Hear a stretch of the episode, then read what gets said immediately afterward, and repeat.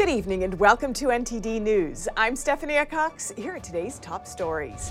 Maryland police reveal how they got to arrest the man accused of trying to murder Supreme Court Justice Brett Kavanaugh. They received a 911 call from the man himself. The House today broke a month long delay and passed a bill to ramp up security for Supreme Court justices. This as protests continue in anticipation of the Roe v. Wade ruling.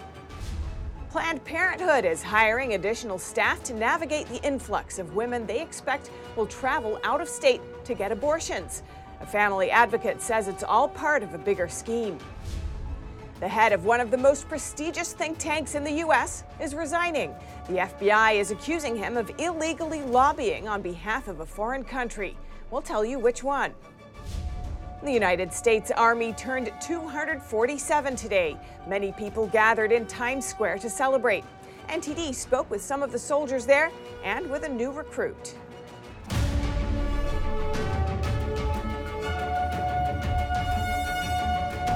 We have more updates on the man accused of trying to murder Supreme Court Justice Brett Kavanaugh last week. According to police, the suspect called 911 on himself and said during the call that he needed psychiatric help. Authorities say that Nicholas Roske texted his sister and she convinced him to call 911. Roske then called 911 and told the dispatcher his plans.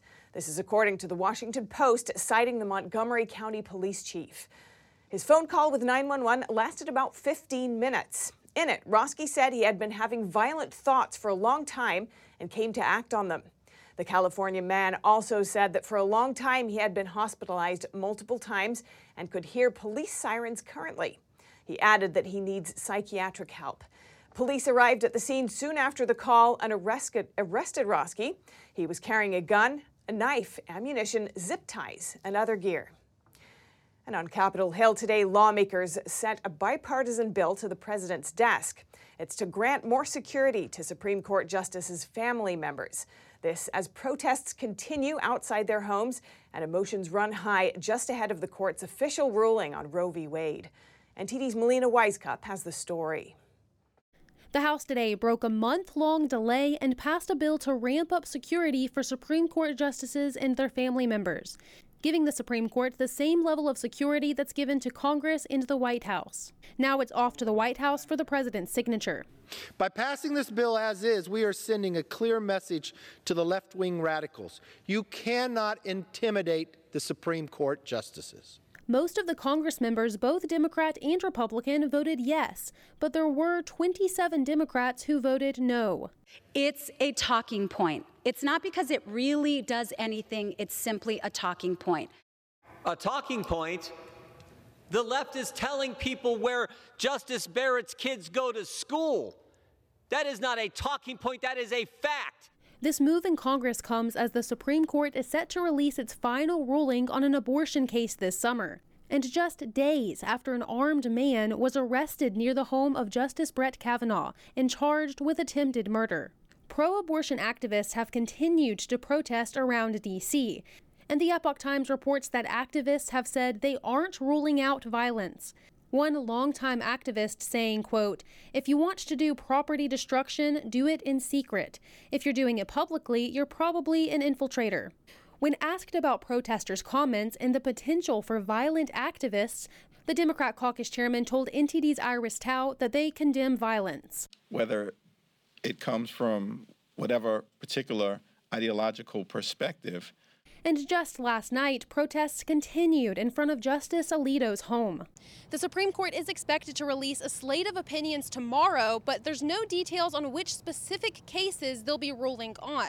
So we'll have to wait and see tomorrow if the Supreme Court decides to publicly announce its official ruling for this historic abortion case. Reporting in Washington, D.C., Melina Wisecup, NTD News.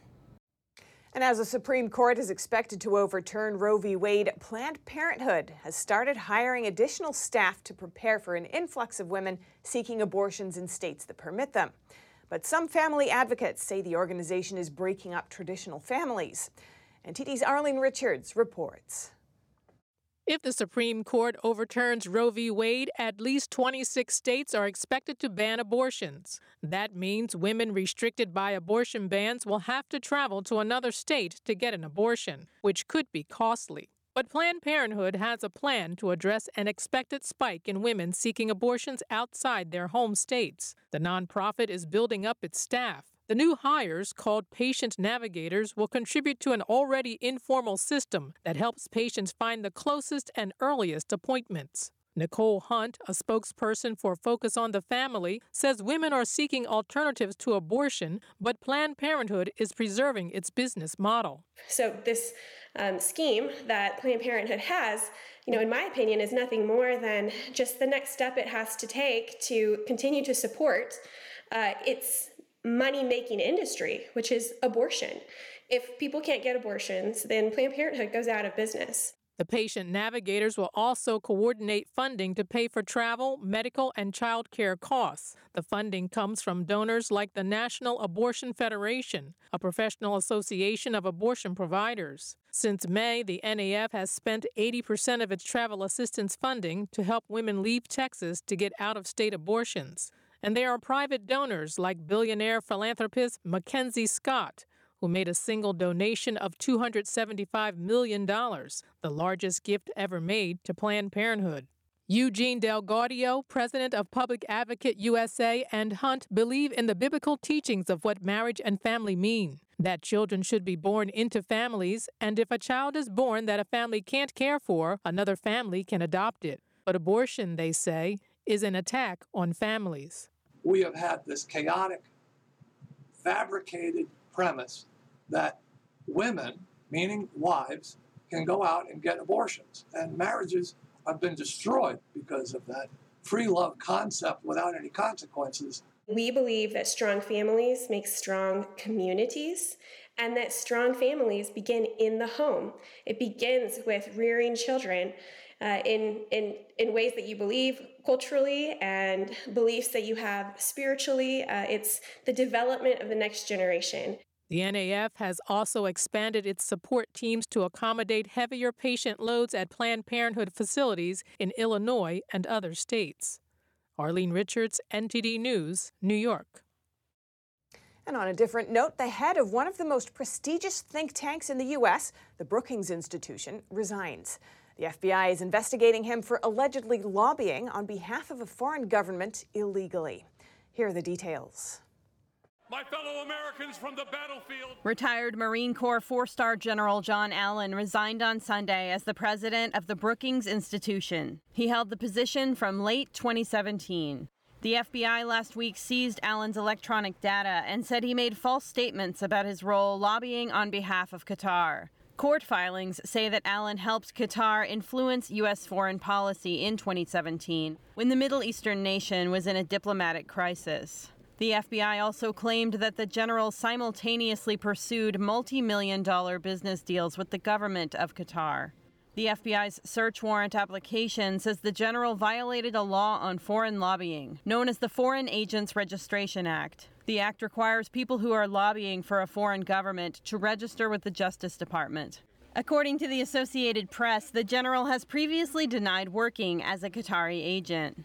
Allen retired from the military in 2013. Before that, he spent years serving in the Middle East, including as the commander of U.S. forces in Afghanistan and the deputy commander of the U.S. Central Command. He has not been charged with any crime. Reporting by Allison Lee, NTD News. And now to the U.S. economy. How is it doing? The president today says he's very optimistic, while Republicans don't seem to agree.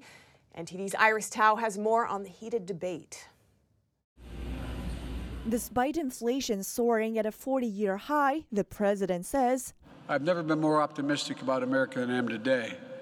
I really mean it. Addressing the economy on Tuesday, President Biden insisted that his economic policies are working and are going to work better once inflation is out of the way. I truly believe we've made extraordinary progress by laying a new foundation for our economy, which becomes clear once global inflation become, begins to recede. He also accuses Republicans of blocking his progress while attacking what he calls a MAGA agenda as part of his midterm messaging. I believe in bipartisanship, but I have no illusions about this Republican Party, the MAGA Party. But Republicans say it's the other way around. Republicans have been laying out these answers for over a year. What we need is a president who's willing to listen. Those answers, they say, include drilling more in the U.S. to lower gas prices as opposed to turning to Saudi Arabia. Joe Biden, you do not need to go to Saudi Arabia to find a way to produce more energy. It's right here in America. The criticism comes as the White House officially confirms that Biden will visit Saudi Arabia next month and meet with the country's de facto leader, Crown Prince Mohammed bin Salman. It has to do with much larger issues than having to do with the energy. While Biden has denied that it's aimed at getting the Saudis to pump more oil, the trip to the world's largest crude oil exporter is widely seen as a bid to lower energy prices at home. That said, in addition to Republicans, some Democrats are also voicing concerns over the visit, citing the kingdom's human rights record. Say, Mr. President, you can't trust these people. Their standards are not our standards, their values are not ours. And in response to a string of troubling inflation reports, the Federal Reserve is reportedly considering surprising the market this week by hiking interest rates by three quarters of a point, a measure unseen since 1994. Reporting in Washington, D.C., Iris Tao, NTD News. And in national defense, the United States Army today turns 247. And many people gathered in Times Square to celebrate. NTD's Jason Perry spoke to some of the soldiers there and also a new recruit.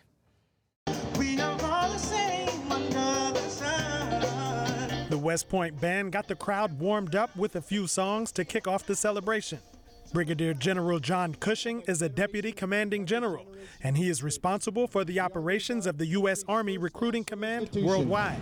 Born on June 14, 1775, when the Continental Congress established it, the Army is a year older than the Declaration of Independence and 13 years older than the Constitution. He then administered the oath of enlistment for 24 future soldiers. Then the Army drill team showed off their skills for the crowd. And it wouldn't be a birthday party without cake. Staff Sergeant Michonne Cox migrated from Guyana in South America. She now runs the recruiting station in Mount Vernon, New York. So, joining the Army, um, I've acquired my master's in criminal justice. That's one of the big things without any student loan. Um, I've traveled, I've moved around, um, I've owned a couple houses, um, paid off a couple cars. Um, so, those are some of the main things that appeal to me because I do have two younger sons that I want to leave something behind for later on. Staff Sergeant Naomi Graham joined the Army as an ammunition specialist and she's now with a detachment called the U.S. Army World Class Athlete Program. And she's boxing for the Army and Team USA. The Army is the greatest decision that I ever made. Um, it supports me in anything that I need, uh, healthcare, school, and now I'm doing something that I'm very passionate about. Being able to box while serving my country is the greatest thing I could have ever done. First off, then I got a chance to speak to one of the newest recruits. Joining because uh, my grandfather was a lieutenant general in my country, back in my country in Namibia. So it's uh, also a family thing. Like nobody ever joined the army after my grandfather, so I felt like I should do it. Lieutenant Colonel Harold Morris is the commander of the New York City U.S. Army Recruiting Battalion. He explained what the Army's birthday is all about. Uh, it's an opportunity to recognize the sacrifice of soldiers that came before me and an opportunity to recognize the service of the soldiers that are currently serving. After 247 years, the Army is still alive and well.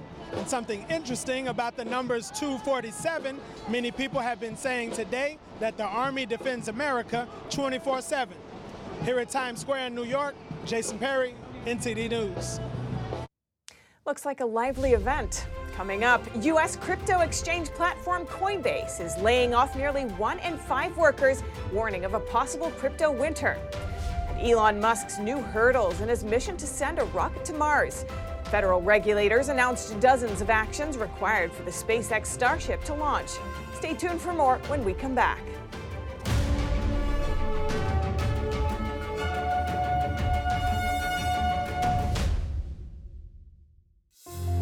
Nation Speaks, we don't just scratch the surface. We want to go wide and deep. our viewers come away with a much richer understanding of the issues of the day. We really make a big effort to bring on different voices onto the show. We don't just talk to experts and newsmakers, which of course are extremely important, but we also want to hear from the American people. So the people who are impacted by the policies and issues that we're talking about, because what they have to say is just as important to the national conversation.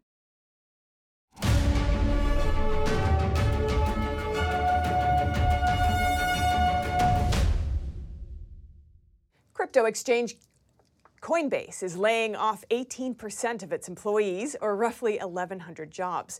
This comes as the digital currency market continues to crumble. CEO Brian Armstrong warned a recession could be imminent, which could lead to a long crypto winter. And he said the layoffs are to manage cost and ensure operation in any environment.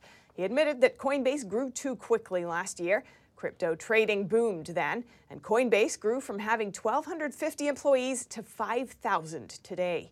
And now they have to downsize. So, are there more layoffs to come? When asked that today, Coinbase COO told CNBC this will be it. Coinbase's stock is down around 80% this year. It relies on crypto trading for revenue, and now the overall crypto market has lost two thirds of its value since last year's high point. Now, besides crypto exchanges, crypto investors are the ones really hurting. NTD's Phil Zoe spoke to some crypto investors who recently saw some of their holdings diminish to almost nothing. Riley Armand is a math expert. She's been tutoring students in math and science for nearly 10 years. On the side, she has a passion for creating sculptures and art. But during the CCP virus pandemic in 2020, she had more time on her hands and decided to get into crypto. Everyone kind of stopped going outside as much. I pivoted my tutoring business to look at like Web3 basically. Arman felt her transition into the crypto industry would be easy. Private tutoring was like my main thing, and now honestly, I use a lot of the skills that I learned to help educate people about like Web3. So I think it served me really well. I think learning math will never hurt you. But this transition also included buying some cryptocurrency herself and some of her crypto holdings, including the Solana coin, have dropped over 90% from their record highs. I know that we said like, oh, it's a 90% loss, but like there is still room for another 90% loss, unfortunately, if it gets to be like a very bad bear market recession. Alex Chambers is owner and designer at Wonder Web Development. He first got into crypto in 2017, but got out shortly after the market crash a year later. It would have been nice to sell previously, but I have faith it'll keep growing in the future. Chambers got back into crypto recently during the bull run in 2021. But basically, right now, anyone who invested during that 2021 period, there's a good chance that they're down. At one time, Chambers was holding around $20,000 worth of the Fantom coin, but after a 90% correction, that holding is now worth only a few thousand dollars. It sounds like really logical to be like, I'm going to cash out everything I have and stick it into crypto. Uh, but doing that presents the problem of being where we are right now. Some investors were wrecked to the point of wanting to take their own lives. In a recent post, a Reddit user said, My friend and ex colleague tried to commit suicide this morning. The crypto market has crashed over 60% to under $1 trillion in value, a far cry from its nearly $3 trillion market cap during its peak last year. Phil Zoe, NTD News. Many challenges there. Well, another type of setback. Before Elon Musk can launch a spaceship to Mars, he must comply with certain environmental requirements. Federal regulators announced Monday more than 75 actions he'll have to take. NTD's Faye Quarter has more. Elon Musk's planned Starship launch in Boca Chica, Texas is facing heavy regulation. Regulators are forcing him to take over 75 actions to decrease environmental impact before he can take off. Starship is SpaceX's most powerful launch vehicle, taller than a football field and wider than a bus. Musk wants to use it to send people to Mars after going through the 75 actions, which include contracting a qualified biologist to conduct pre, during, and post construction monitoring of vegetation and birds, conducting evening lighting inspections between 9 p.m. and 5 a.m. during sea turtle nesting season to make sure the lights don't affect the turtles, and operating an employee shuttle between Brownsville and the project site to reduce the number of vehicles on the road. The degree to which it's been taken is so extreme.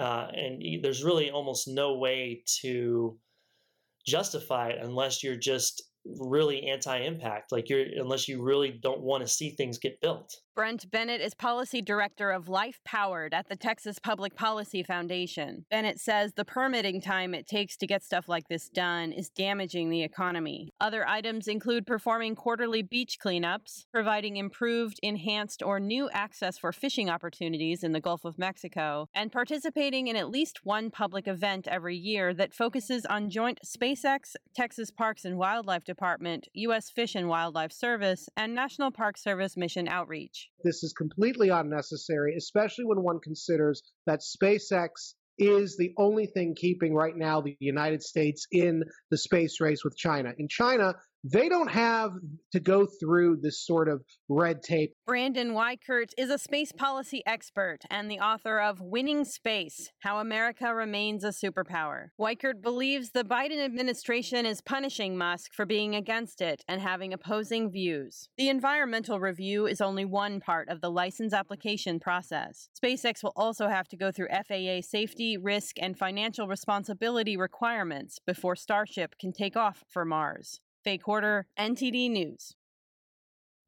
And an innovation on a smaller scale, millions of Americans suffer from alopecia areata. It's an autoimmune disease which causes hair loss, but the FDA has now approved the first ever treatment for the disorder. And it treats the entire body, not just a specific bald patch. Mandy Gaither has more on what this means for those who struggle with this disease. This is a historic day for the alopecia areata community. It's called Olumiant, a pill taken by mouth, the first ever treatment for alopecia areata that's gotten the green light from the FDA.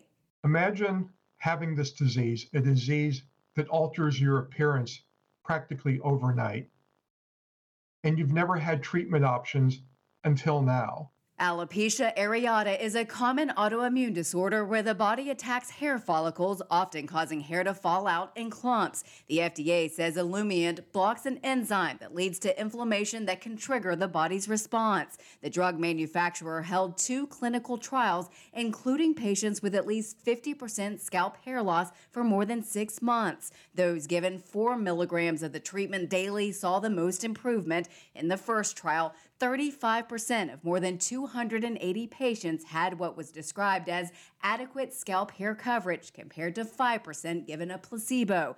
In the second trial, 32% of more than 230 patients who got 4 milligrams had positive hair growth compared to 3% of the 156 patients who got a placebo.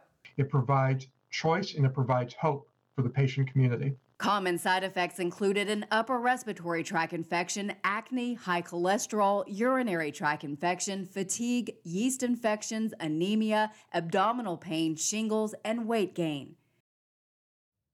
The treatment also comes with a boxed warning for serious infections, mortality, malignancy, major heart events, and thrombosis. The treatment was initially approved by the FDA to treat rheumatoid arthritis. Doctors also sometimes use it to treat patients hospitalized with COVID 19. And in weather, in Northern California, a thunderstorm brought rainfall. The storm brought some much needed rain, but it also triggered multiple mudslides and the scars of record breaking wildfires from years prior.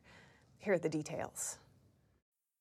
Caltrans officials said thunderstorms triggered multiple mudslides over the weekend, closing roads in Northern California's Plumas County. There is no estimated time for the roads to reopen. The slide happened in last year's Dixie Fire burn scar area. The mudslides came after the southern edge of a storm system over the Pacific Northwest delivered heavy rain north of Sacramento.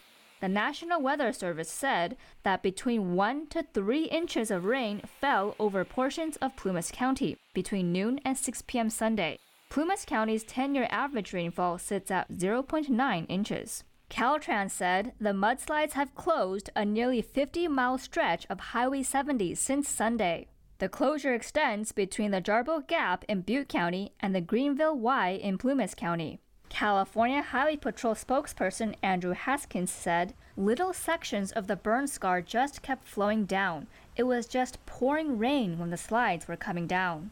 The closure sits on the scar of the Dixie Fire, the largest single wildfire in California history. The fire burned from summer into fall last year. The California Highway Patrol Quincy Division hopes the highway reopens by Friday. Staying in California, raging wildfires are part of life for many in the Golden State. And now, even before a blaze erupts, one power company says they may have to shut the power off to keep everybody safe. NTD's Jackie Rios has more. We all take electricity for granted. The food in our freezer stays frozen, the light turns on in an instant, and for many of us, electricity even powers our cars. So, why is Southern California Edison turning off the power voluntarily? We talked with one Edison official to find out the answer. Keeping the power up is not always as easy as one may think. Power suppliers have to face a wide range of weather and disasters in California, from extreme Santa Ana winds to earthquakes and wildfires. A representative talks about what leads to these public safety power shutoffs, or PSPS. Leading into a PSPS event, that is based on the weather forecast, as well as our meteorologists and our weather stations and our people on the ground surveying what the ground conditions are and the winds. Southern California Edison, or SCE, will initiate a power shutoff in a designated area to prevent the electrical system from becoming the source of the fire. A PSPS is not to be confused with a blackout. We have meteorologists working for us who use sophisticated weather data and models in order to forecast expected conditions. But in addition, we also have people in the field monitoring and verifying real time conditions. In addition to the meteorologists and the people on the field, we also have up to 1,500 weather stations. Castro said if there's a fire risk in the area and there's enough concern, then SCE would initiate a public safety shutoff in order to keep the community safe. Power lines from state electricity suppliers have sparked wildfires in the past. Trimming back the vegetation around our infrastructure also helps mitigate against these risks because it removes the dry brush around the lines, eliminating the fuel source that any potential sparks would need to come in contact with to cause an ignition. Another safety measure has been to install covered conductors. Covered conductor is highly effective against wind driven hazards such as contact from objects. It is less effective against fall-ins, which is larger risk in forested areas. So, covered conductor reduces the risk of debris causing sparking when coming into contact with our lines by insulating the wiring. One example of that debris is falling tree branches. So far, Southern California Edison has installed over 2,500 miles of covered conductors. Jackie Rios, NTD News, Los Angeles. And if you have any news tips or feedback for the show, you can email us at eveningnews at ntd.com. And coming up at the hallowed courts of Wimbledon, a 23 time major champion will make her grand return. NTD's Dave Martin breaks down who Serena Williams' toughest competitor will be. And is China's zero COVID policy really for the well being of the people? A new report suggests otherwise. That and more after this short break.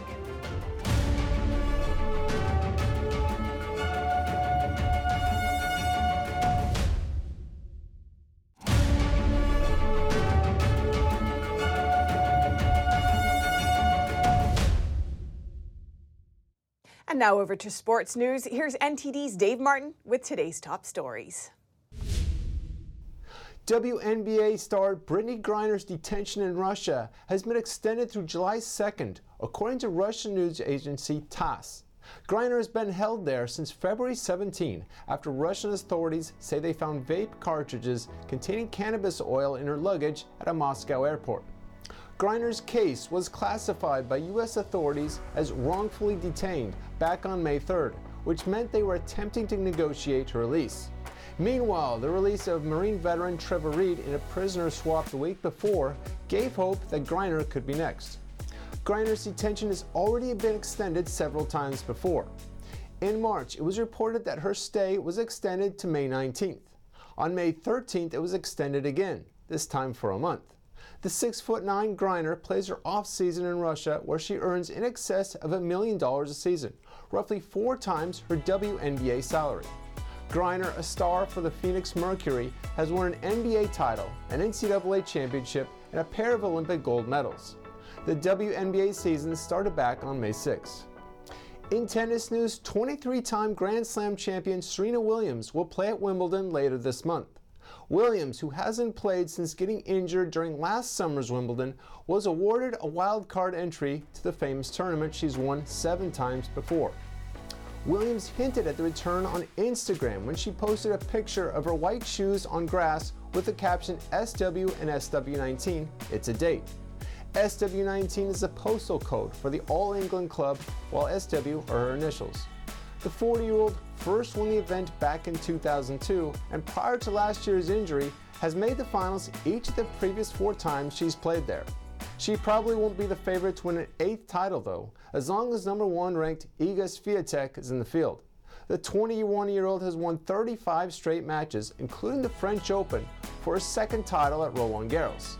The winning streak is one longer than what Williams strung together in 2013 and equals what her sister Venus accomplished in 2000, the longest streak of the new millennium. This year's Wimbledon starts on June 27.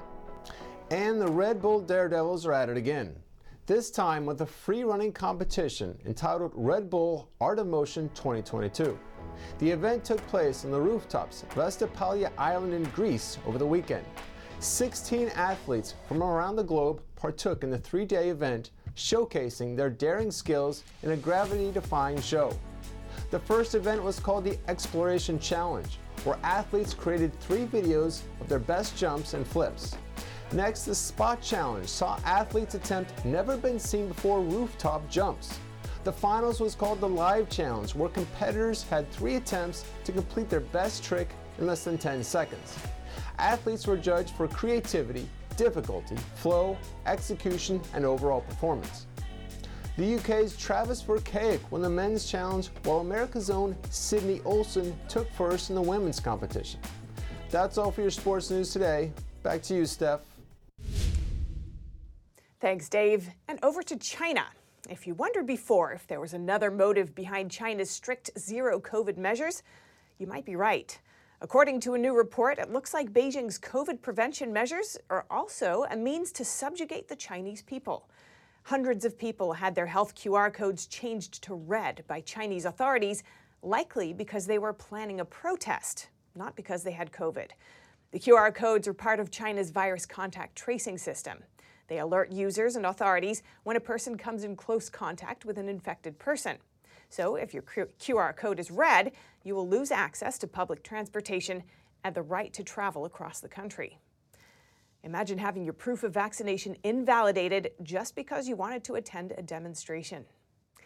NTD's Don Ma reports. Starting about two months ago, three banks in China's central Henan province froze a number of their customers' money, totaling over $178 million. The banks won't say why it's frozen or for how long, other than that they were upgrading internal systems. It's left companies unable to pay workers and individuals unable to access savings. And this week, hundreds of people who are affected plan to go to Henan province to protest. But according to Reuters, their plans were thwarted after authorities turned their health QR codes red. It takes away their ability to use public transport and the right to travel across the country. Frank Gaffney, head of Center for Security Policy, says he was doubtful from the very start that China's zero COVID policy was purely for the sake of people's well being. I don't believe from the beginning and certainly not today, uh, is the zero COVID exclusively about public health, and probably not even substantially about public health. Those affected suggested to Reuters that their health codes were changed to red not because they came into contact with COVID, but because they were planning a protest.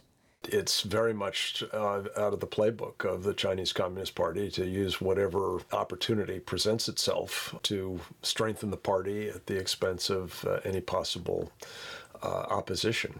Whether it's called a digital health passport, a vaccine passport, or something else, it is about uh, the party being able to maximize its totalitarian hold on the people of China and uh, manipulating them, bending them to their will Mr. Chen, a customer of one of the banks, says it feels like they are putting digital handcuffs on us. Another customer, factory owner Mr. Chang, cannot access his nearly $1 million deposit. In his words, not being able to withdraw money has a huge impact on the operation of our factory, including procurement and workers' wages. Don Ma, NTD News. And in Britain, the Prime Minister Boris Johnson defended the government's plan to send asylum seekers to Rwanda as the first flight was expected to depart this evening.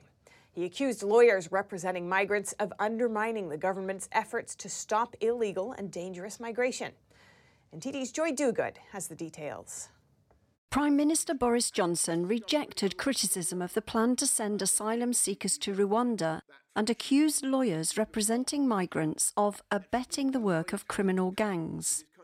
And what is happening uh, with the attempt to undermine the Rwanda policy uh, is that they are, uh, I'm afraid, uh, undermining everything that we're trying to do to support safe and legal routes uh, for people to come to the UK and to oppose the illegal and dangerous routes. The plans have been challenged in the courts and condemned by the Church of England's senior bishops. The Prime Minister told his cabinet that there was a huge amount of attack aimed at the policy, but the government was determined to deliver it. Uh, my message to everybody today is that we are not going to be in any way uh, deterred or abashed by some of the criticism that is being directed upon this policy. Earlier on Tuesday, Foreign Secretary Liz Truss said the first flight removing asylum seekers to Rwanda will take off no matter how few people are on board. Well, I'm sure there will be some people on the what flight. About if it's I'm, just one. I'm not sure how many, how many at this stage, but the point is that we want to establish the principle of this route. Uh, we need to make sure that people are going to Rwanda and we break the business model of these people traffickers.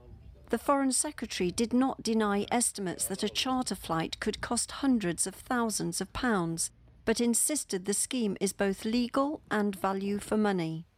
It's a key part of our strategy for tackling the appalling people smugglers who are trading in people's hopes and dreams and in many cases costing their lives. So this is why it's vitally important that we press forward with this policy. And if people aren't on the flight today, they will be on subsequent flights. Ministers had initially planned for up to 130 people to be on the first flight, but because of the last minute legal challenges, only seven or eight are due to be removed on Tuesday evening. Three further challenges brought by individuals who face removal are expected to be heard at the High Court on Tuesday. Joy Duguid, NTD News. And staying in Britain, the university's minister says Confucius Institutes in the UK will be required to declare their funding. Partnerships with such institutes may be closed if they are found to be restricting free speech. Confucius Institutes are promoted as global education programs imparting Chinese language and culture, but they are known to actually promote Chinese Communist Party propaganda. The institutes operate on campuses across the UK and beyond. Here's NTD's Jane Werrell with more. Following pressure from MPs who are concerned that Confucius Institutes are censoring views critical of the Chinese regime, the government proposed a change in the law that's aimed to protect free speech on UK campuses. These Confucius Institutes are controlled by the Chinese Communist Party. MP Alicia Kearns, who had tabled an amendment, warned that universities are being weaponised. Our students, our kids, our under 18s are being taught Mandarin by Confucius Institutes, which are the arm of the Chinese state. Confucius Institutes are supervised by the Chinese Communist Party, by the Ministry for Education. They are not allowed to hire teachers unless they have been vetted by the Chinese Communist Party. I have recently discovered that Edinburgh University's Confucius Institute has representatives of the Chinese Communist Party's embassy on its board. Yeah, this is absolute outright political intervention. They are not allowed to cover issues such as Taiwan or Tibet that apparently are sensitive. This is deeply concerning. Lancaster University, Edge Hill University, these are two universities that rely on CIs to provide teaching for undergraduates. We cannot allow a hostile power to capture our education provision. British students deserve a choice and they should not be forced to learn a language through the prism and narratives of a genocidal regime. And that is what we are trying to do here. We are not anti-China, it is about resilience within our system. The Universities Minister set out changes to the Higher Education Freedom of Speech Bill, which means that UK Confucius Institutes need to declare funding and their partnerships could be terminated. She says it will protect universities from undue foreign influences that work against British values. Indeed, New Clause 2 also requires the reporting of funding from certain overseas educational partnerships, including Confucius Institutes. Sweden cut ties with Confucius Institutes in 2020, and later the then US Secretary of State Mike Pompeo said that Confucius Institutes were an entity advancing Beijing's global propaganda and malign influence campaign. This UK bill is now due to go to the House of Lords for further scrutiny. Jane Werrell, NTD News, London. And over in Ukraine, Russian troops control about 80% of the fiercely contested eastern Ukrainian city of Sievierodonetsk and have destroyed all three bridges leading out of the city. It's a potential turning point for what Kiev calls the key battle for the eastern Donbas region. Here's NTD's Eddie Aitken with this report. Ukraine said on Tuesday its forces were still holding out inside the key city of Severodonetsk in the eastern Donbas region. A day before, Ukraine's military acknowledged for the first time that Russia's military had taken over most of the city. This came after Russia had destroyed the last three bridges out of the city in a potential turning point in one of the war's bloodiest battles. Ukrainian forces acknowledged a threat that they could be encircled. Ukrainian President Volodymyr Zelensky said that Russian and Ukrainian forces are fighting for every meter of the territory. Last week, he said the strategic city could dictate the outcome of the conflict. About 12,000 people remain in the city compared to its pre war population of 100,000.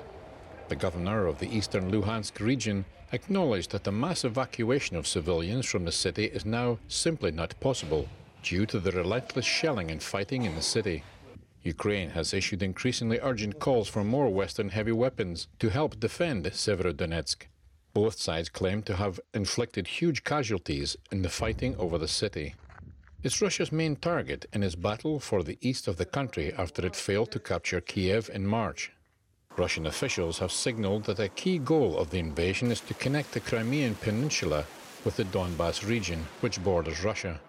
Moscow has pulled back most of its forces from western Ukraine and the Kiev region in a bid to take more territory in the eastern and southern portions of the country. Russia said it would give Ukrainian fighters holed up in a chemical plant inside the city a chance to surrender on Wednesday morning. Ukraine says more than 500 civilians are sheltering in the plant.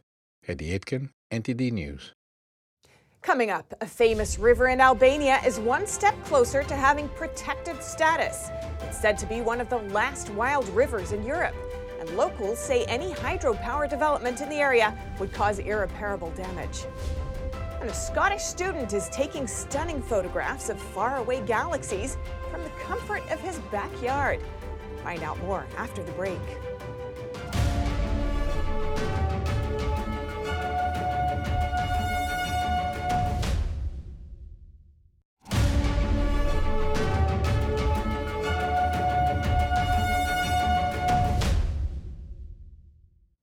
The Vjosa River in Albania is a step closer to getting protected status after the government agreed to come up with a plan for a national park. It's said to be one of the last wild rivers in Europe and was under threat from the development of hydroelectric power plants, which locals say would spoil the area's natural beauty. NTD's Joy Duguid has this report. Albanian officials on Monday declared the Vjosa River and its tributaries a future national park a move aimed at preserving what they called one of the last wild rivers in Europe. The Albanian Ministry of Tourism and Environment signed an agreement with California based Patagonia to draft an integrated and sustainable plan for the new park. The organization Patagonia has what we need more than anything else, which is knowledge and experience the Ryan Gellert of Patagonia told the Associated Press the move was an opportunity to protect one of the crown jewel rivers of Europe. What I did learn when I came here five years ago about that time was that across all of Europe, every river system has been dammed or channelized and in some other ways degraded. Patagonia is working with environmental groups on the project. The Vjosa River runs 170 miles from the forest covered slopes of the Pindus Mountains in Greece to Albania's Adriatic coast. It has popular spots for walking, bathing, and swimming. Scientists say the Vjosa ecosystem is the habitat for 1,100 species, 13 of which are in great danger of extinction. It also has ecological, cultural, and economic value for the 60,000 Albanians who live along its shores. Local residents welcome the plan to preserve the natural beauty of the area. If this natural beauty gets damaged, we will desert this place day by day. But if we invest here by building hotels and resorts, our economy will grow. That's the only way to do it. Prime Minister Edi Rama said the government has cancelled its building plans for eight hydropower stations on the Vjosa and its tributaries. Environmentalists say the dams would have caused serious damage to the river. Local residents feared it would leave them with less water for their crops and livestock, although it would have produced electricity for the small Western Balkan country. Neither the government nor the environmental groups could immediately say exactly how large the new park will be, but Rama said it would be Albania's biggest. Joy Duguid, NTD News. And now, looking up to the skies, people think that only NASA and giant telescopes can take a closer look at the galaxies. But a Scottish student busts the myth and captures stunning images of stars thousands of light years away. Finally, night time.